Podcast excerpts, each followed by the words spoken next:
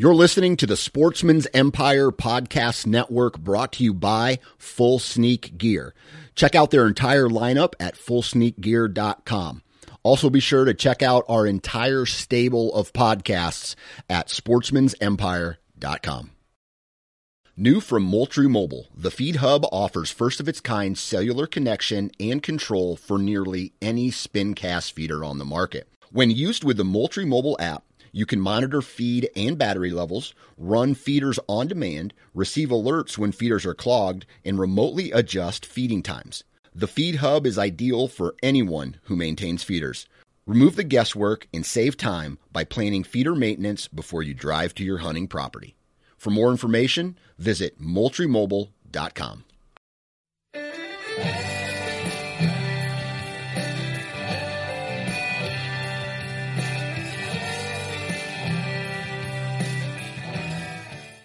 Welcome to the Land and Legacy podcast with your host Adam Keith and Matt Dye. Today we're going to be talking about something that's extra special to us, talking about our home base, where we're basing all of our, I guess, experiments and practices and techniques and strategies and I guess showing the proof in the pudding, if you will. You left out the most important part, the hunting. And the hunting, absolutely. Well, that's where the strategy went in. So uh, we're talking about our home base, Uh, and then when we talk about the home base, there's actually, I guess, two parts of the home base. There is the actual family farm, or I guess I'll step back and say there's three parts to the home base. There's my family farm, which has been managed for uh, gosh since I was 12. We started planting the food plots and doing all kinds of different stuff. And then we have home base, which is today's topic, the Prairie Hollow property. It's actually my lease, which is right next to my family farm.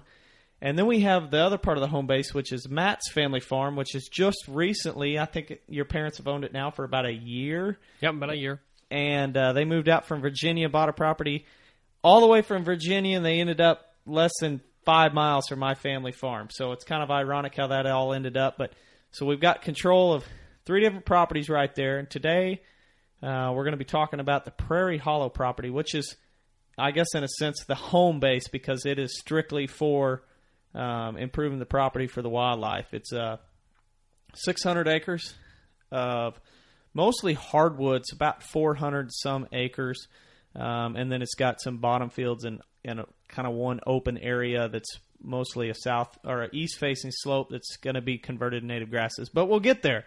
So there's a lot to cover, and and we're trying to knock this all out in one podcast, but if you were to pin us in a corner, we would probably tell you this is going to take two to get through because we're going to get all kinds of stuff going on on this one. So I'll go ahead and hand it over to Matt, and we'll start diving in. Yeah, absolutely. This is just an exciting one for us because again, it's it's it's where we're home base is. You you, you can't ever get away from home too far, and um, it's just exciting to be able to start the work on this this piece of ground and and um, go through and explain it to everyone and hopefully get them excited as well and, and share some techniques and tips that we're using that they can as we're talking about our piece of property home base that they can just sit back and imagine maybe it's their uncle's farm or their granddad's farm or a piece that they've recently bought um, or one that they lease and hunt. They're just picturing these same instances same situations that they can use the practices we're describing there and implement the same things um, and hopefully see the same rewards from their work as well. So honestly again 600 acres, 400 acres of it is timber. And when I say timber, it is just straight timber. There's a tenth of an acre opening of an old logging deck, but the rest is timber. Um, so with 400 acres being timber, we're not ne- going to neglect those 400 acres. We're going to actually do some timber management on that piece. Um, and Adam, when we talk about timber management specifically for wildlife, what comes to mind for you? Uh, mainly selective cuts, or um, some loggers call them wildlife thinning.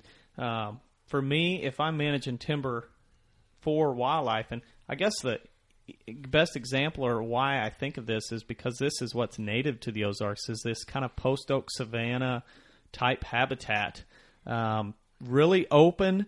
You know, before uh, explorers or settlers came in, it was a very open habitat. There was a lot of native grasses and forbs underneath um, timber, and so that's kind of what I'm looking for.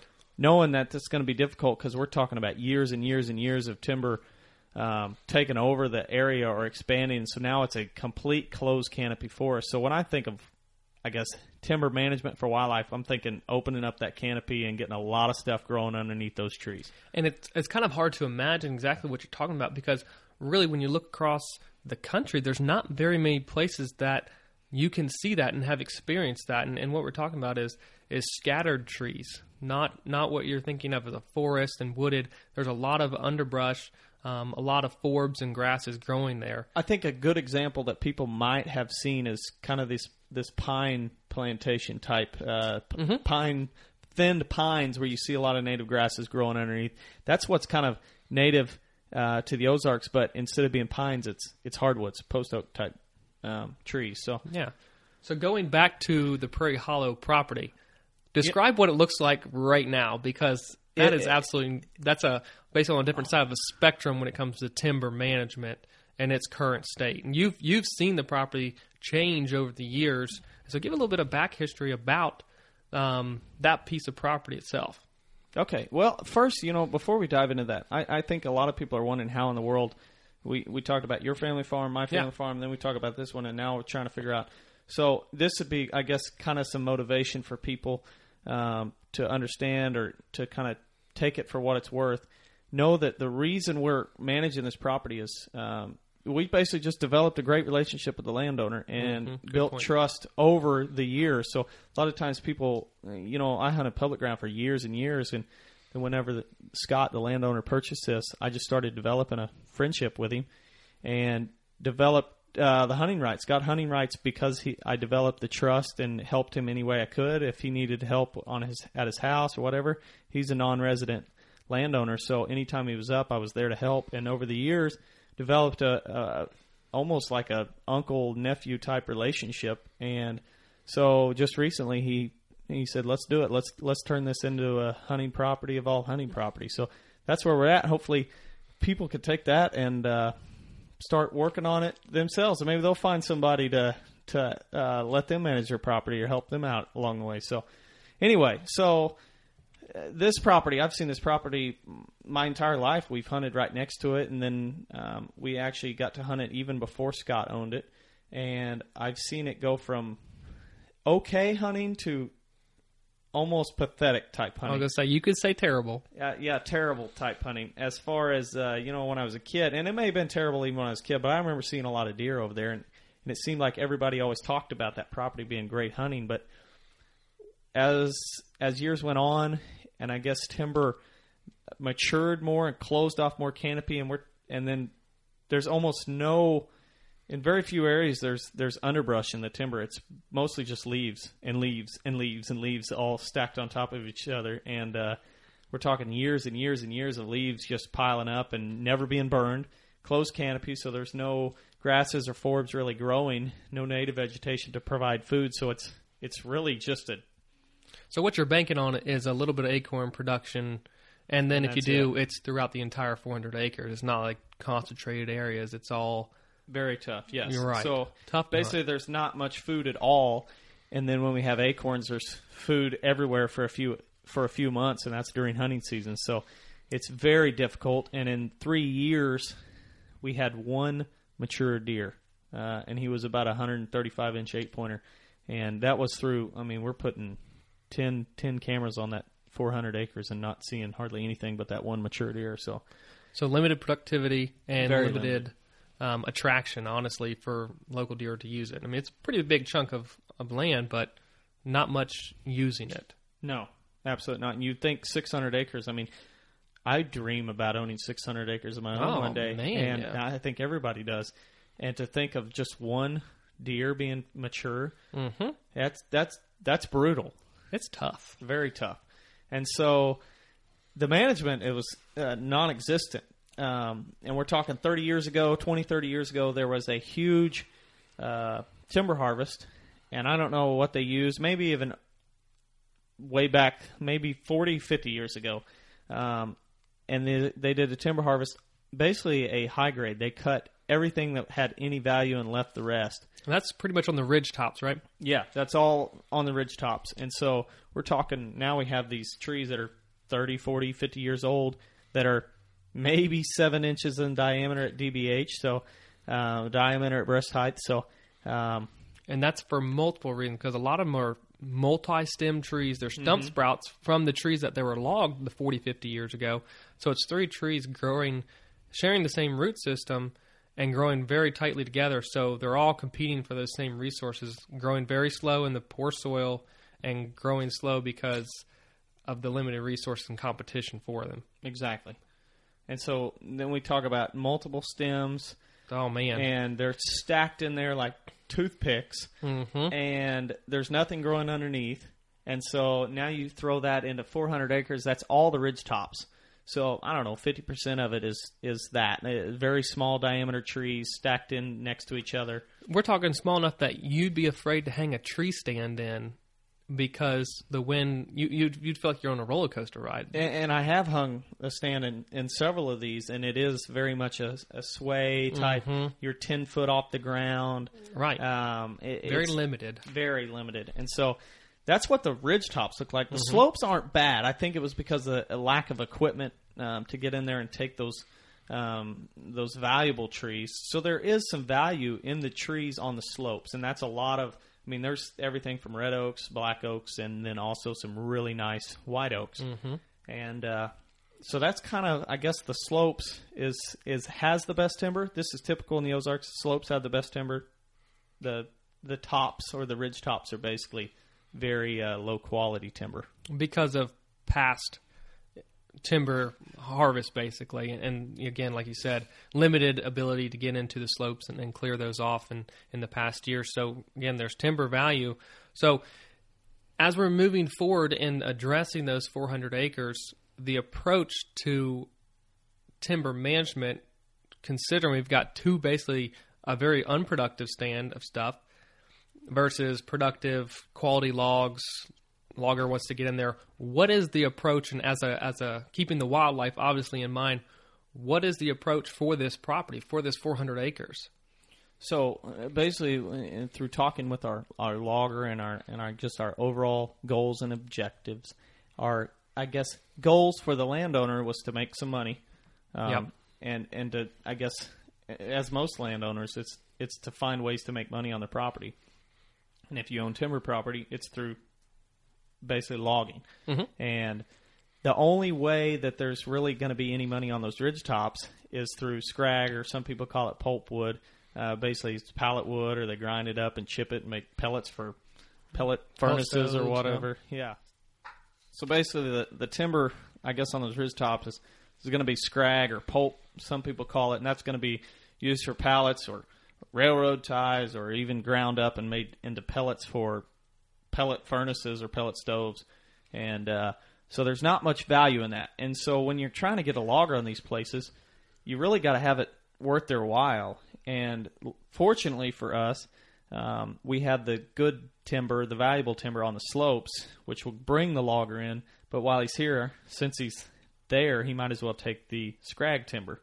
So the plan is to do a lot of harvesting of the scrag timber, a very selective cut. You know that we're looking at the the triple trees, the double trees, even the quadruple trees that are all in the same root system. We're going to take a lot of those because they're not ever going to be any value other than what they are now. So we're going to go ahead and take those trees and find the the I guess the the trees that have potential, the straight trees the straight trees that are singles that are of a species that will provide some uh, finances down, Down the the road. road, So yes. white oaks, black oaks, red oaks, stuff like that.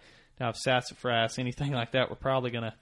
Uh, we do have some areas where there are high concentrations of those type trees where we'll thin those out to where we can get some valuable trees in there. So anyway, that's the plan for the ridge tops, but we're also going to harvest doing a selective cut um, on the slopes. We're going to take a lot of those trees that are, you know, we've had that wasp that is, uh, uh, I guess, affected a lot of the value of the black oaks in the area in the Ozarks, and so a lot of those black oaks are now starting to die off because of that wasp, and and of course they don't live as long as white oaks anyway. So we're going to harvest those while they're still worth something, rather than go ahead and say, oh no, we want to leave those trees for whatever down the road, and we look ten years down the road, and now they're falling down and they're rotting, and in they're that no 10 value. years Yeah. looking at it you're going to lose a lot of those trees Yeah, right So- now the black oaks obviously because of that uh, exactly um, because of that wasp. Right um, you know, we're we're talking about this is where I- I believe in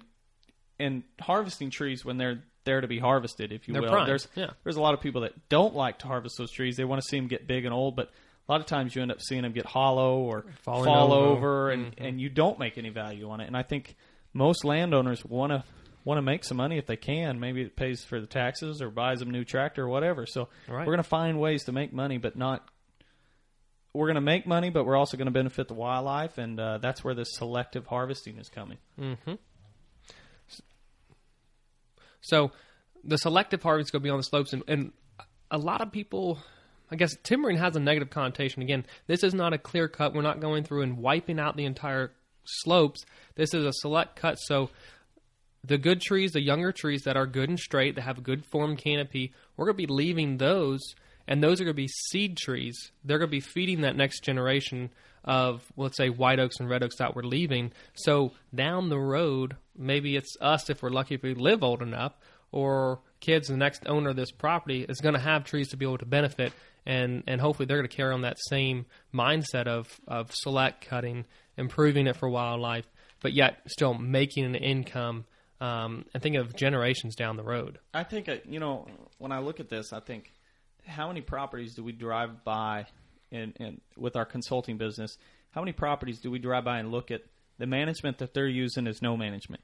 They're they're looking at these trees and like, oh, they're going to get big enough to harvest one day, and they're already closed canopy and they're already fighting for nutrients and sunlight, and so it's like, you know, it may take four times as long just because of the conditions they're in. So why don't we go ahead and select the trees that are already valuable, um, that have already reached their prime, they're starting to crest over the prime and start deteriorating or go downhill. Why don't we go ahead and take those, make some money, and allow that younger age to really express more potential and grow faster and and and start this whole system of managing timber rather than just okay, it'll get there one day. letting it run its course. Yeah. because very unproductive in the in the time frame that it's running because of the competition, because of how densely stacked or stems per acre there are. And again, yeah, if you go in and actually do that management, it's amazing to see how quickly the forest does respond, and those trees themselves grow taller, grow a better canopy, are more productive in the mass production um, each year in the root system. So I, there's a lot of benefit to managing it, and we haven't even talked about what comes after you do a timber management. This is just the health of the tree and health of the forest um, for current times, and then years down the road. So what can we expect to come after we've done this timbering, the scrag timber and the select cut on the slopes? That's my favorite part. That's Mm-hmm. the, the stuff that follows up a timber harvest. Now, here's the thing. This is the mindset that I hope uh, we can provide through Land and Legacy. Is Yeah, hopefully we can change the mindset of people to where I think we get into this. We don't want to cut any trees. We don't want to do anything that's going to make it not as aesthetically pleasing.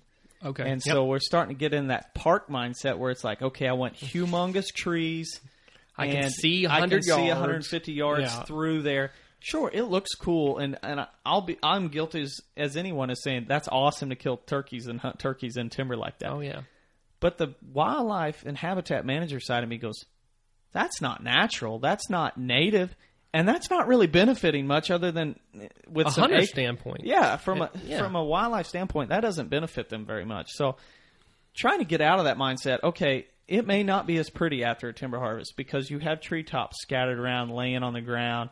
You can't see that far, but the wildlife love it. There's food, there's cover, and you know, here in the Ozark Mountains, it seems like a lot of the big deer that get killed. Of course, this is just my personal opinion, but a lot of the big deer that get killed consistently around here tend to show a pattern around areas that are very much timber. There's a lot of timber management going yes, on, absolutely. and so trying to get out of that mindset of of just letting the timber run its course and let it become closed canopy and not throwing prescribed fire through there, and or even if let's step back and say if you're doing prescribed fire in a closed canopy forest, sure you do have some fresh growth. But nothing, like Nothing what near. you can expect if you have a little bit of an open canopy. let's say that native vegetation, you're going to get a flush of that early on, and then you're going to have leaf out on the trees that are the closed canopy, and there goes the sunlight to feed the actual native vegetation that started growing. So you have a very short window to get production from the native vegetation growing on the forest floor because of the closed canopy. and that's where you see a lot of the native vegetation. If that's our example of closed canopy, you do a, a fire in January, February, March. Mm-hmm. Yep. You see native vegetation less than a foot tall Yeah. uh, because they're growing, but then all of a sudden they've just lost their Basically, sun. their life support is just cut off. yeah. It's done. So now we're following up. We've done a timber harvest. Now what can we expect? That's the greatest thing uh, uh, that I love about timber harvest. Absolutely. Of course, there's treetops, so they provide cover, and there's also going to be this huge flush of native vegetation, and in the form of herbaceous plants and grasses. So is it, it's going to provide food and cover, and it's kind of building that security around uh, with the I guess the cover is providing the security in that in that timber. So it's just now we have food, we have cover. We basically just created a food plot in the woods. throughout the entire 400 acres. There's there's so much food throughout an entire growing season. Again, we don't have that closed canopy forest, so that native vegetation is growing throughout the entire year, and different species too. Not all species are going to start here in spring. There's going to be some in June and July that start to bloom and really start to grow and pop. So throughout the entire growing season, of course, we're going to have food plots. We're going to have crops. We'll get into that later on, but we've got food in the forest itself in the protection and that also is great nesting and fawn cover we're, we're going to have three four foot tall vegetation and you can grow some fawns in that stuff Absolutely. And not only that, but we'll throw in there's going to be with that diverse habitat or that diverse flush of native there's all kinds of insects for the oh, turkeys as well and quail. yep So it, it's just there's so much benefit to a, a selective timber harvest, and well, even just an open canopy. There's so much benefit to an open mm-hmm. canopy. Mm-hmm. Even if let's just say, even if a, t- a logger came in and completely annihilated it, there's still going to be a huge flush of native. So it's not all that bad. Of course, it's ugly, but it's still not all that bad. it's basically there's not as much long term thinking and the progr- you know the the management of it you know 10 years down the road because you're going to have a lot of stump sprouts and everything come back but immediately you're going to have a flush of of benefit in your in your plants and um, for your wildlife. So it timber harvest is definitely something we prescribe a lot and are super excited for this place because it's going to change one the look of it but change the attraction the cover the food in that area. And um, i think we need to hold on to our seat because we don't know what it's going to do. We don't know the, basically the deer population. Right now again there's not that many deer per square mile but it's going to pull a lot of deer and attract a lot of turkeys I, i'm just excited Uh, I, I can't even put it into words how excited Yeah. I am for it because now, you know, we talked about the timber harvest and and using prescribed fire. So, you know, when we cut those trees, there's going to be stump sprouts, yep and a way to control those to keep them at bay so we don't have what happened 30 years ago is we're going to use we're probably going to use some prescribed fire a lot of prescribed fire I actually say, I know we will yeah. And we're also going to use um, herbicide to keep some of those trees back. Mm-hmm. Um, basically, we're just going to keep it in that early, I guess, that herbaceous type early, Early successional. successional. yeah uh, habitat. So it's very exciting. But the other side of that is with the logger going in there, we're going to use roads. We're going to we've already pre-flagged the roads, so Yep. we have a blank canvas, and we can design this property almost exactly like we want it, minus not being completely flat like Iowa or Kansas. There's a lot of steep stuff to have to deal with. But as far as a blank canvas, we're going to be able to put the roads in exactly where we want them, mm-hmm. put the food plots in exactly where we want them, and even these other we'll, we'll touch on this a little bit later, but these small clear cuts, and we're going to be able to design it exactly the way we want it to where we can enter, exit, hunt, do everything how we want to where. So I, I guess our next step is we're laying out the roads, and this is one of the biggest things that we see when we're traveling around consulting is a lot of times the roads, the central road system, of course, a, a very good road system is important to every property. You need to be able to access not only to plant food plots, use fire breaks or use the roads for fire breaks, but also for hunting purposes. But a lot of times we see the air of the roads go straight to the food plots, straight through the food plot and on to the next food plot. And so when you start thinking about that from a hunting standpoint, if you enter and you drive through two food plots to go hunt the third food plot on the road, whenever you get done hunting in the afternoons, what happens, Matt? You're going to be driving right back through those food plots and blowing deer out. Exactly. So a little bit, you know, you do that every night for a week. The deer on those first two food plots start showing up a little later and a little later until they find the time that they can get to that food plot without being disturbed. Mhm. And a lot of times that's going to be 2 a.m. or whatever. When Whenever you're you're, not not, there. Exactly. So we're laying out these these roads, and they're going to serve two purposes: access, but also fire breaks. So- Access that doesn't impede the normal travel pattern of deer. Yeah. You're avoiding sanctuaries. A perimeter road, we, you talked about interior roads going to and from food plots, but perimeter roads around the entire property are, are really important too, again, for the fire breaks. But looping around to get on, you know, basically watching your wind as you're going and entering and exiting these stands, that access road around the, the edges of the property is really, really come in handy there. Yeah, absolutely. And, and and you know there are properties where you can't get around it. Your Yep. your roads go right through it, right through the food plot sites. Unfortunately, if you're going to buy a property, that's something you start thinking about mm-hmm. before you purchase it. It's like how can I access this down the road and and if I see a property where there's a road system going right through the only place to plant food plots, probably going to steer clear from it. And so on this property, Prairie Hollow property, we're going to be able to lay out these roads exactly where we want it. And now we're talking about these these food plots. Let's talk food plots. We've we touched on the roads. That's kind of boring stuff. Let's talk food plots. real quick, other thing we hadn't talked about was the the logging decks. I guess we'll transition right in here for That's- the food plots. Right here. So the logging decks, and again, if you if you consult with your logger ahead of time, fortunately for us, there's not that much flat ground on this piece, so logging decks are pretty much they're gonna they got to go here. Um, but if you can, if you're able to consult with your logger ahead of time, you can strategically place and say, I'd like a logging deck here, I'd like one here, and ahead of time you're thinking because this is going to be a food plot, I want this property just cleared. You know, I'll, I'll, I'll address it later on afterwards after they're done moving all the logs off. And this cleared off spot is to be a food plot. And that's kind of what we've done um, as we started to lay out this property. We know, again, because of the ridge tops and elevation changes, that some of these areas have to be a logging deck. And those are going to be food plots. But in addition to that, Adam, where else and how else are we laying out these food plots? So the great thing about this, you know, we've talked about major elevation changes and ridge tops, but on this on this property, Prairie Hollow, Prairie Hollow property, there's there's really three two main ridges, and they kind of form a Y, and then there's several little elevator ridges that kind of shoot off the, to the east or west of those properties or of those ridges, excuse me. And so each one of those little ridges that shoots off is flat enough to where we can lay out food plots. And so now we have these points or these little elevator ridges that are about the same elevation as the as the main ridges, but they're two, three, one of them maybe even five acres.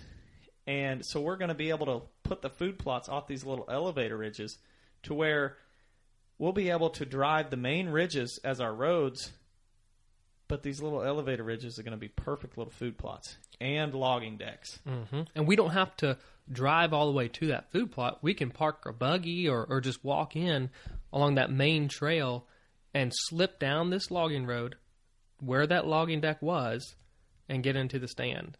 And again, you're not driving through that food plot to get there and hunt it. You're parked way off back along the main ridge, slipping out to these little fingers and killing. exactly. It's And- dangerous. It, it is. It's almost sickening to, to think about the potential of this property and, and how we'll be able to increase the amount of food cover, hmm water, and also the hunting strategies involved in it. And you know, as we mentioned earlier, let's let's just use that example of you're trying to hunt the third food plot and you drive through the first food plot and the second food plot. If we're hunting on the back side of this on the Prairie Hollow property, let's just call it food plot number 7 Mhm. We can drive through or drive by one through six, and the deer and turkeys, whatever, they're never even going to know we're going past that because there's such a barrier. There's probably 50 to 100 yards between each one of them off where- the main road. off the main road. Yes, absolutely. So if we if we take off wa- walking, hiking up through there, or we're on a little buggy, we can just zip by, and they may hear us, but they're probably not going to be able to see us, and therefore they're not concerned about us. Right. Because remember, we've already managed for that cover, that three to four foot cover. They're not going to see us as we're moving by because of the dense native vegetation that we're promoting through the open canopy and fire. And what's key to that is, uh, is keeping track of our wind. Absolutely. And so by designing all those roads to come in from the north, come in from the east, come in from the west, come in from the south, no matter what the wind is, we can maneuver around and get where we need to be. that's where that perimeter road really comes in handy because again, like you're you're watching that wind and looping around. Maybe you're coming in from the north today to hunt. You The know, same food plot you hunted a couple Right, days You've got ago. multiple stands, and you got to come in from a different way. Um, so really, that road system again, they, they're kind of boring to talk about, but they're so important. Um, and then putting your food plots not necessarily along those roads, but just off. Remember, we always talk about. We always try to talk to clients about. You know, you just want to put your toes into that bedroom of where those deer are. You don't want to just full force bust in like a mean parent busting in on a kid. You want to just sneak in, peek in, let those deer work to you, and be able to get back out without really disturbing the deer at all. Exactly. So, I guess in summary, where we've made it so far in this podcast is we've talked about the Prairie Hollow property 400 acres, 400 plus acres of timber that's going to be selective cut, thin. So, we're going to turn that into a basically a bedroom with food. Oh, But yeah. it's mainly food during this growing season. Can I stay there? yeah, sure. That sounds awesome. Yeah, and then uh, so we've we're going to do the selective cut. We talked about the road system, the exterior road system, the internal road system. Then we talked about our our loading decks being converted to food plots, and so 400 plus acres with a tenth of an acre of food plot currently now is going to be turned to 400 acres with all kinds of food in the form of native native herba- herbaceous plants. Man, I'm stumbling all like, over "Get the it out, place Junior." today. And then we're going to have food plots, probably 30 acres of food plots. Yeah. And so it's just going to be dynamite. So that's where we're at. Now, what's our next? I think- what's our next topic? I think, and you, you touched on it earlier, so there might have been a, a little bit of confusion, but you said clear cuts, and that's where that that I guess negative connotation of timbering is like clear cut. Oh my gosh, you're just coming in and just wiping everything out. But when we're talking about clear cuts, we're talking about It, it depends. Before before you Okay, go ahead, that, go ahead. if we are talking about clear cut, maybe we are down south in Pine Country where Mm-hmm. clear cuts are common. more common. But here in the Ozark Mountains, when we're talking about a clear cut for strategic hunting strategies, Wildlife benefiting. we're going to talk about less than three acres. And the reason we say less than three acres, here in Missouri, we're going to use a government program where they will actually pay us to break up that, I guess, monotony mono- yes, of timber, just timber, timber, that timber, barren timber, timber. wasteland, if Yes. you will. And we're going to break that up with a clear cut. Yep. And this is one to three acres. And, and to really give details, through the government program we're using, we get $500 per acre up to three acres. So $1,500 per acre in a 40 acre block. in a 40 acre block. So if we, I mean, we could we could put and we've designed it to where we have like I don't know four or five different clear cuts on this property, and these aren't just okay. We need a clear cut somewhere over here. Let's put it right over here. There's nothing going on. We're strategically putting these where we want deer to bed, Yes. knowing they're probably going to bed throughout the property because there are going to be a lot. There's going to be a lot of cover There's going to be a lot of cover. but we're going to make this to where this is the primo cover Yes. or bedding area. So these little one to three acre clear cuts are going to be in areas that we can't hunt anyway. So we're going to put them on the edges, down in the down in the hollers where the wind's going to swirl anyway. No one, deer's actually probably going to likely be bedding anywhere.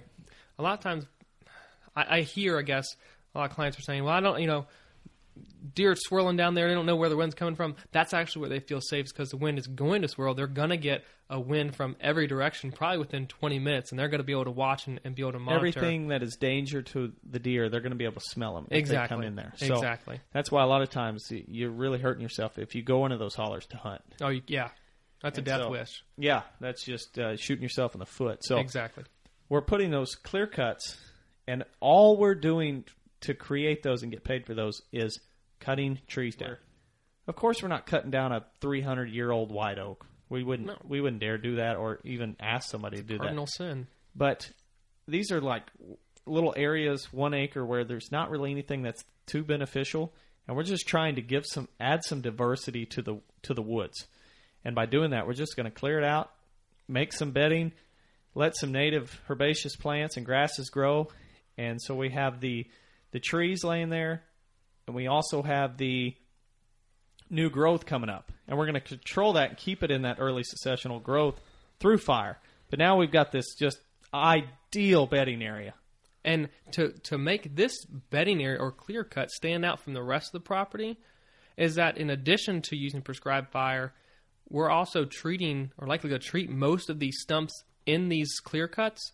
So that way, when we do use prescribed fire, we won't have stump sprouts to slow down a fire, and the fire is actually going to burn hotter, and that promotes more grasses. So again, you have more diversity, a lot of grasses. And when you say treat the stump, you're talking about actually using a herbicide. Correct. Yes. Correct. And um, so as soon as they're cut, we're going to be treating them so no stump sprouts come back. A hotter fire can move through the one to three acres and promote grasses. And so then we're going to have those grasses among treetops, other native forbs, grasses, herbaceous places in those areas. And the way they're strategically placed along slopes, whether it's a north slope for, let's say, early season or a south facing slope for, um, you know, Late season, late winter. season when we know we're going to have grains close by. You know, that's that's how we're thinking ahead of this and um, placing these in areas where okay, now we know we can get um, in between that food source and those those clear cuts because deer are going to be bedding in them. Absolutely. You know, how many times have you heard deer are creatures of the edge? I've heard it. Uh, if I've heard it once, I've heard it a million times. It's it's, so very true. true. It's, It's so very true. true. So let's use. You know, if you have a 50 acre, a lot of times you see these CRP fields. Oh, that's just a big bedding area. 50 acres of bedding area.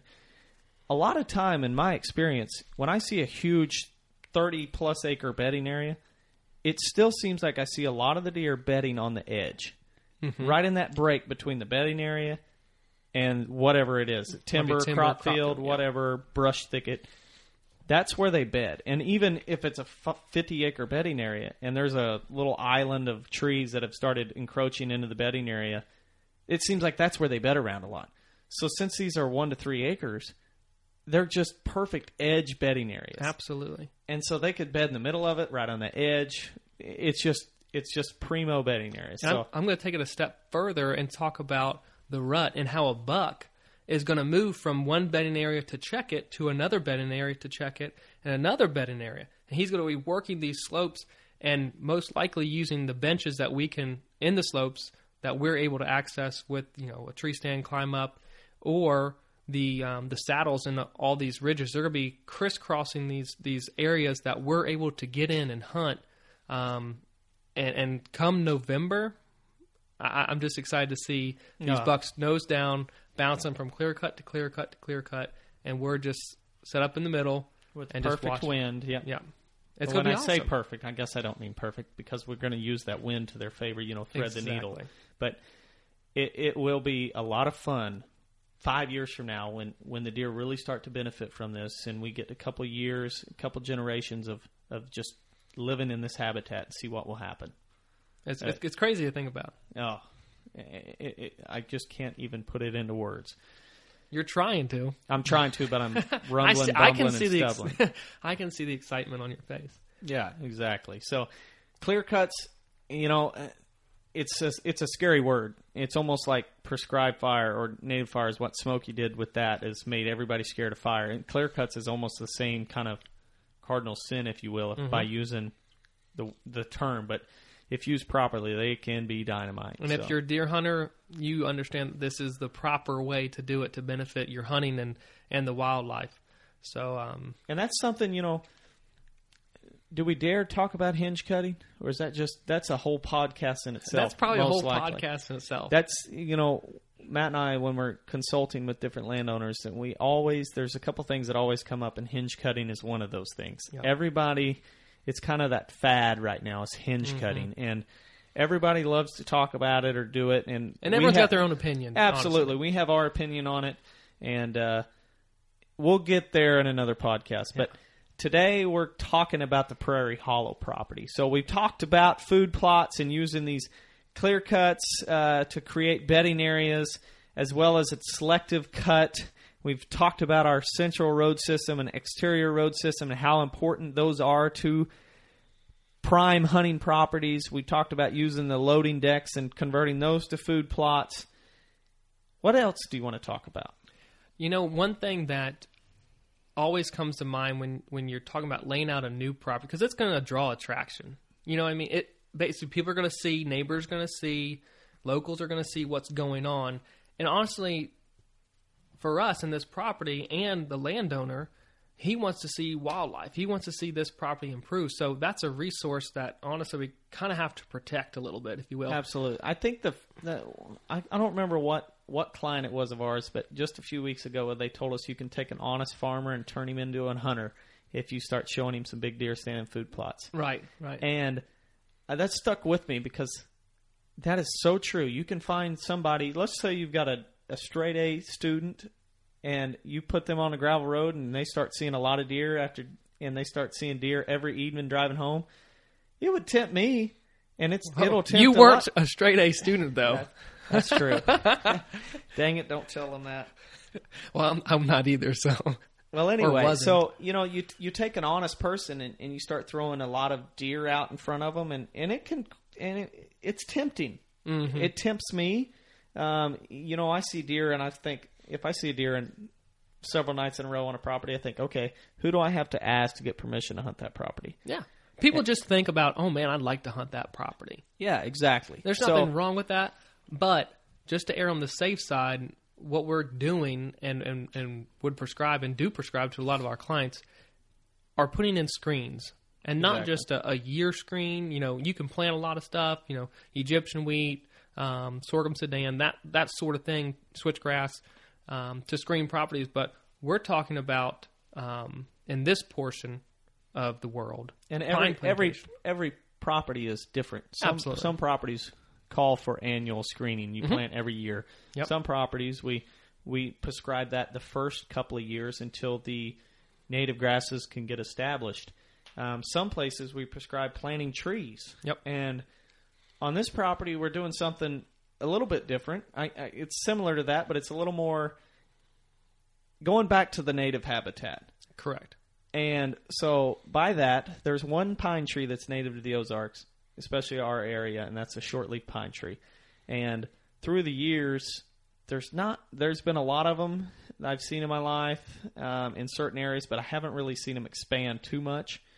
And I'm really excited to see them come back. Um, there's a few areas on the farm where they were they're young now they're starting to grow up and they've had a few seedlings and you see a few more pines growing and and it's kind of this really cool Matt I know you're from Virginia you've you've grown up around pines you Yeah, love sure them have. I just love I love seeing them and I love seeing pine plantations down south Is that because you're tired of seeing hickories growing in the Ozarks? that is exactly.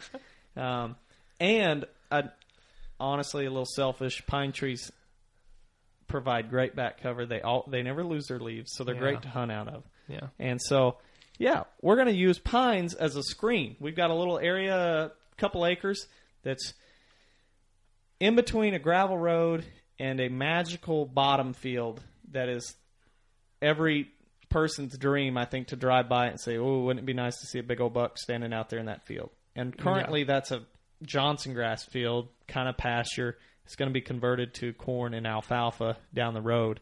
So it's definitely something we need to keep our eye on, and it's not not selfishly, I guess, to to protect those wildlife, but it's it's just one of those things that we prescribe to everybody because everybody wants to protect something from poachers. Poachers are everywhere, so we're going to use pines to help fight that. and and we live by the the thought and theory that you know you don't own the wildlife they're a local part of you know your region and you're just helping to manage them and maintain them um and and this is this just goes hand in hand with that you know exactly, and and not even just that, but uh, that we're caretakers to the whole to the land and the wildlife. So that's uh that's all part of land and legacy, and that's what we're we're trying to help people become better caretakers. So anyway, so we're planting these pine trees. We're going to provide screens th- with the pine trees to where we block off this whole bottom field.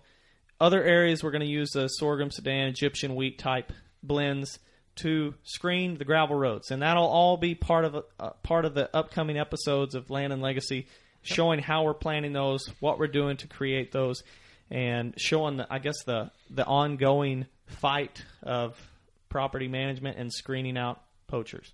Yeah, absolutely. And and these pine trees, you know, they're not going to be three years from now.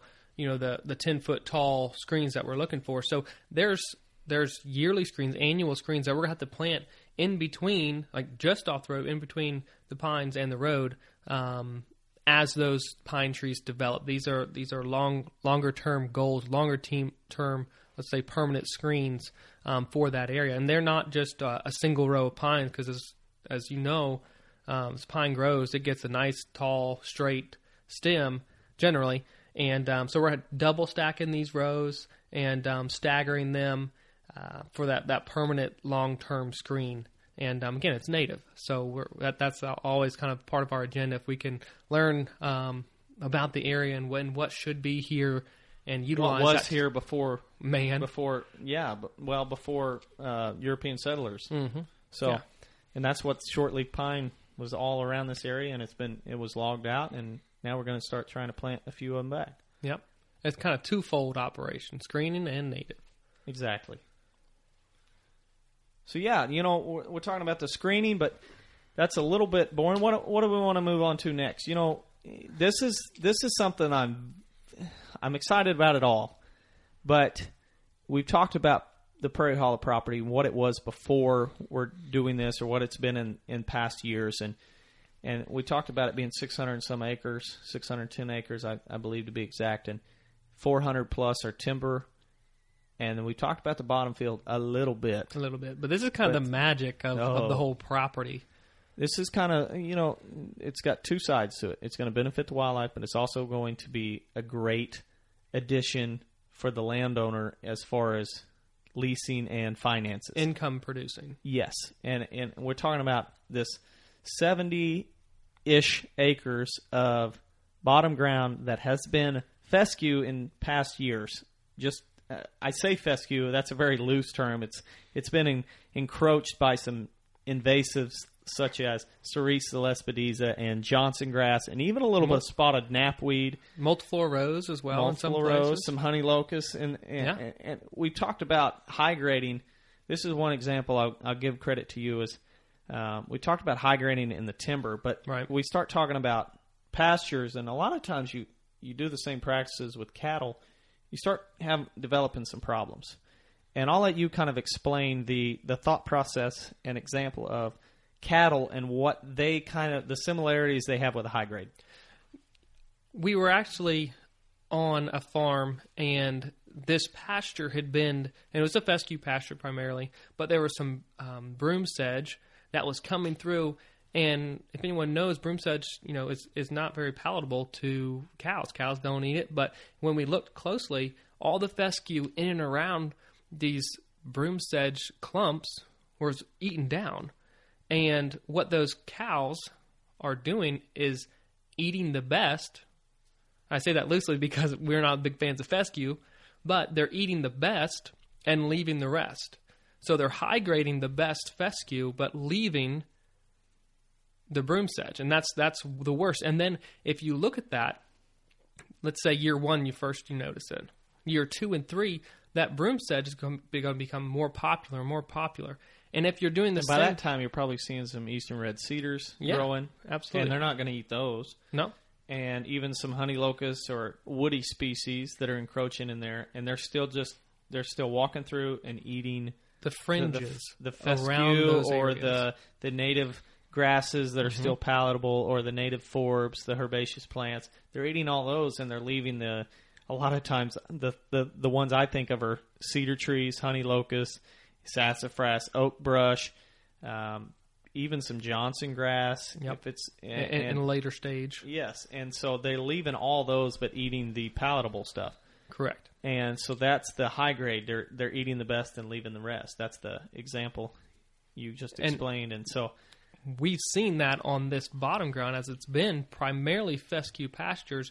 But again, these cows, well, you know, seeds because there's a creek that runs right through there. So the knapweed and um, let's say Sericea lespedeza from up north is flowing through the creek and, and, and just being dispersed um, in many different ways. Um, and the cows aren't eating; they're not consuming it, and it's starting to grow and encroach on some of these pastures. So um, our plan to kind of nip that in the bud is to convert from the fescue, unproductive fescue, and invasives to crops. Exactly. And, you know, I touched on this in the past, but this is the first year you can get crop insurance in, in the county that we're at. And so that gives you an idea how few crop fields there are in the area. And there's only a few farmers that actually plant crops. Our guy is a, a big crop farmer in the area, and he's going to be converting these pastures, old pastures, into cornfields the first year because that's his ideal crop. He's cutting it for silage for the for the cows. But then after that, after we do one full year of corn and we're starting to prep the soil and get ready, he's going to convert him to alfalfa. And as anybody, at, at least at least one, at least one or two of the Yep. fields will be converted to alfalfa. And when we talk about that, I think anybody that's ever hunted around alfalfa fields has drooled about the big bucks that are coming in there in August and in September and and I know some people in my life that have been very successful killing velvet bucks, and I always wonder how, and it's always because they're hunting them going to an alfalfa field. So, alfalfa is basically it's a protein that looks, I mean, it's a, it serves the purpose as, as clover, um, just like clover. So it's providing forage protein, a high quality protein in a very large area. in a very large area for a lot of months out of the year correct.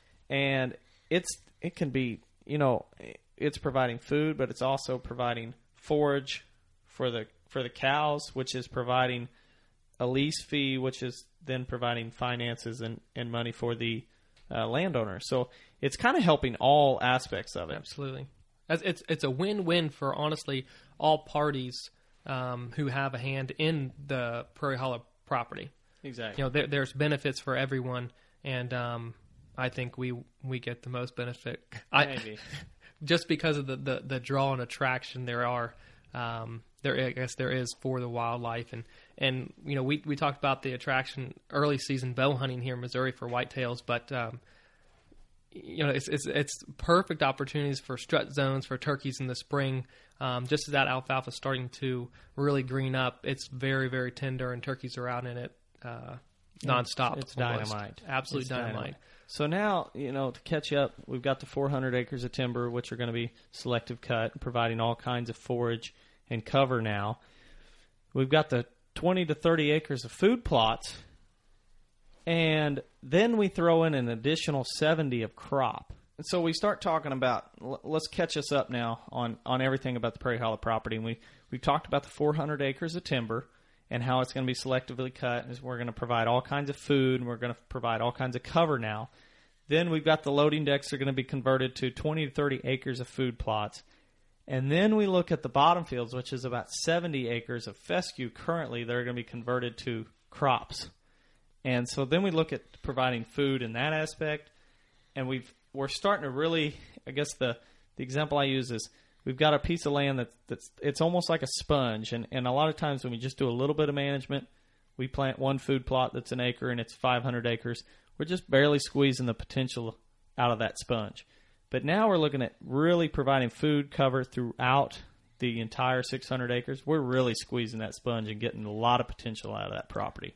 basically no no leaf, no acres is unturned or unmanaged. Exactly. You're trying to get the most bang for your buck, and honestly, there's a lot of people out there who we're we're very fortunate to be able to to you know manage this piece of property. But let's say if you have ten acres and you're managing every single let's say square foot of that property in the same manner, your property is going to stand out most likely among the surrounding properties because it's so intensively managed and well thought out that deer are going to be selecting that property, your highly managed um, landscape, habitat, food plots. They're going to prefer that over the surrounding area. So this, you know, 600 acres, large scale, but this same, you know, idea and principle can be applied to 10 acres, Exactly. 100 acres, and just you know thinking it through from the start or developing a habitat management plan will get you on the right start to managing every acre and leaving nothing basically unturned or unmanaged. Exactly. And and I think that's kind of one thing we want people to really do is instead of this whole instead of managing I say that with air quotes managing your property that's let's just use 200 acres or 100, 100 acres and it's 5 acres of food plots and you leave the rest the other 95 acres unmanaged you're really not managing that property Right. you're not helping it reach its potential and a lot of times that's where here in the Ozarks or wherever you're at if if a majority of your property is timber that's usually where we that's, That's the where you first start. step it's Right. like okay the first step uh, uh, most of the property is timber so that's our first step. Mm-hmm. let's start converting that. Food plots in that in that ratio is such a small part of the property's whole ecosystem that you need to look elsewhere. You need to do more. You can you can do more, impact more by addressing the timber issue, the larger percentage of the property than you can by you know putting in five acres of food plots. And just imagine, sit back for a second and say, okay, say if you've done those those five acres of food plots and you were only managing five percent of the property, and you've seen let's say four times as many deer, your hunting has increased by you know th- fourfold over the last two seasons just because of the food just plots. because of the food plots. Imagine now what you can do by addressing the rest of that property. Bingo. And that's where I think helping people understand that is is our one of our biggest missions with Land and Legacy is trying to get people out of the out of just thinking that they have to do one thing. It's it's a whole it's lifelong. It's, there's always something to do. Yep. Always something to manage, always something to improve, manipulate. And just because, you know, uh, we've got these great ideas and we're going to do them all, but that doesn't stop there. We're going to take and, and we're going to tweak this here the next year because this, you know, we saw this pattern develop. We're going to tweak it over here the next year. It's fine tuning after this large, um, you know, plan is implemented. There's always something to do, Always something to do. It never stops. but that's It's- okay. If you hear a lot of old farmers, a lot of old timers, and they always say when they're farming it, the work never stops. And it's the same with habitat management and and conservation. Is we could be talking about, and this is a whole nother podcast, but we could be laying all this out, doing all this work, and for example, bush honeysuckle starts encroaching in the property. Right. You open We're up you open up that canopy and bush honeysuckle that, comes. in. Yeah, and now we're fighting that for till we get it under control. It just it never stops. So we're, we we do all that, and something else grows up, and another invasive comes in, and we're just constantly fighting something trying to improve the habitat. It just it just never It's a stops. it's a love hate relationship. It is. Uh, it's a lot. It's like ninety eight percent love and two percent hate, depending on the day. Um, but it's it's it just never stops. But Yeah. that's the best part about it. And one thing I want I want to touch on before we before we wrap up here is that everything we've really talked about in the the management of this Prairie Hollow farm is is honestly income producing, or we're we're supplying the income to implement these plans from the property itself. So basically, if if you come into this plan, let's let's say this is your property, and Land Legacy wrote this plan for you, and you don't have any money, and you have timber value. This plan would pay for itself from the timber. Exactly. That's the best part about this whole thing. These government programs are, are paid, you know, through obviously the government, but you're putting yourself um, through these programs and, and, and you're getting the benefit from them. You're getting cost share from the government.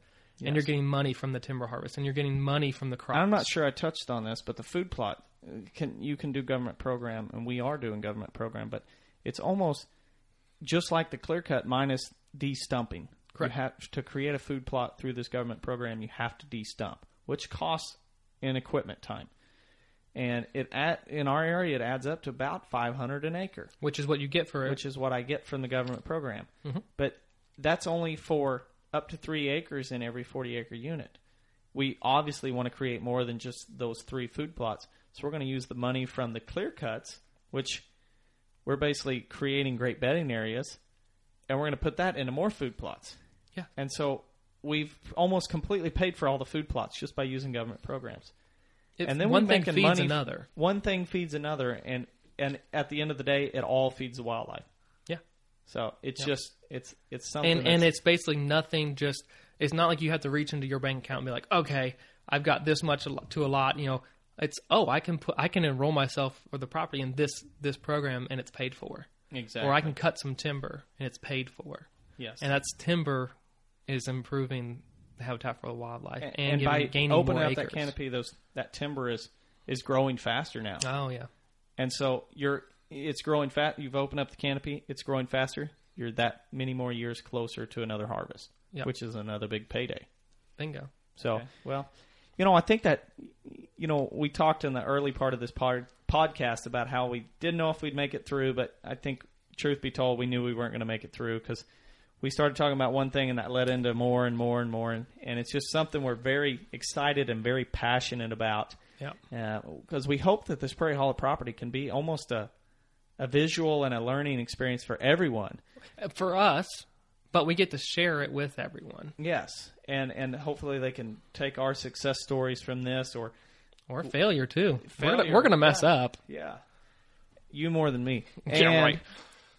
They can take that and implement it on their property and improve the habitat and overall hunting experience and, and have more deer and, and have more wildlife. And so it's just a, a very exciting time for us on Land and Legacy. And uh, I think that wraps up this part, part one of the podcast of the Prairie Hollow property rundown. And uh, we'll be back soon with part two and be sharing more examples and more practices we're going to be implementing. And hopefully you guys will join us. Matt, you got anything you want to sign off on? One last thing, we're gonna have a a picture of our map that we've created, our development plan for the property. Um, it's going to be posted on our Facebook page and our Instagram page. Go to those pages, Land and Legacy, and follow along with the podcast here, and you'll be able to visualize more of what we're talking about these clear cuts, these food plots, and the crop fields, how they all work together in one, and um, it just give you a better visual of the property. That's all I got. Yeah, perfect. All right, we'll see him next time. Part two. Here we come.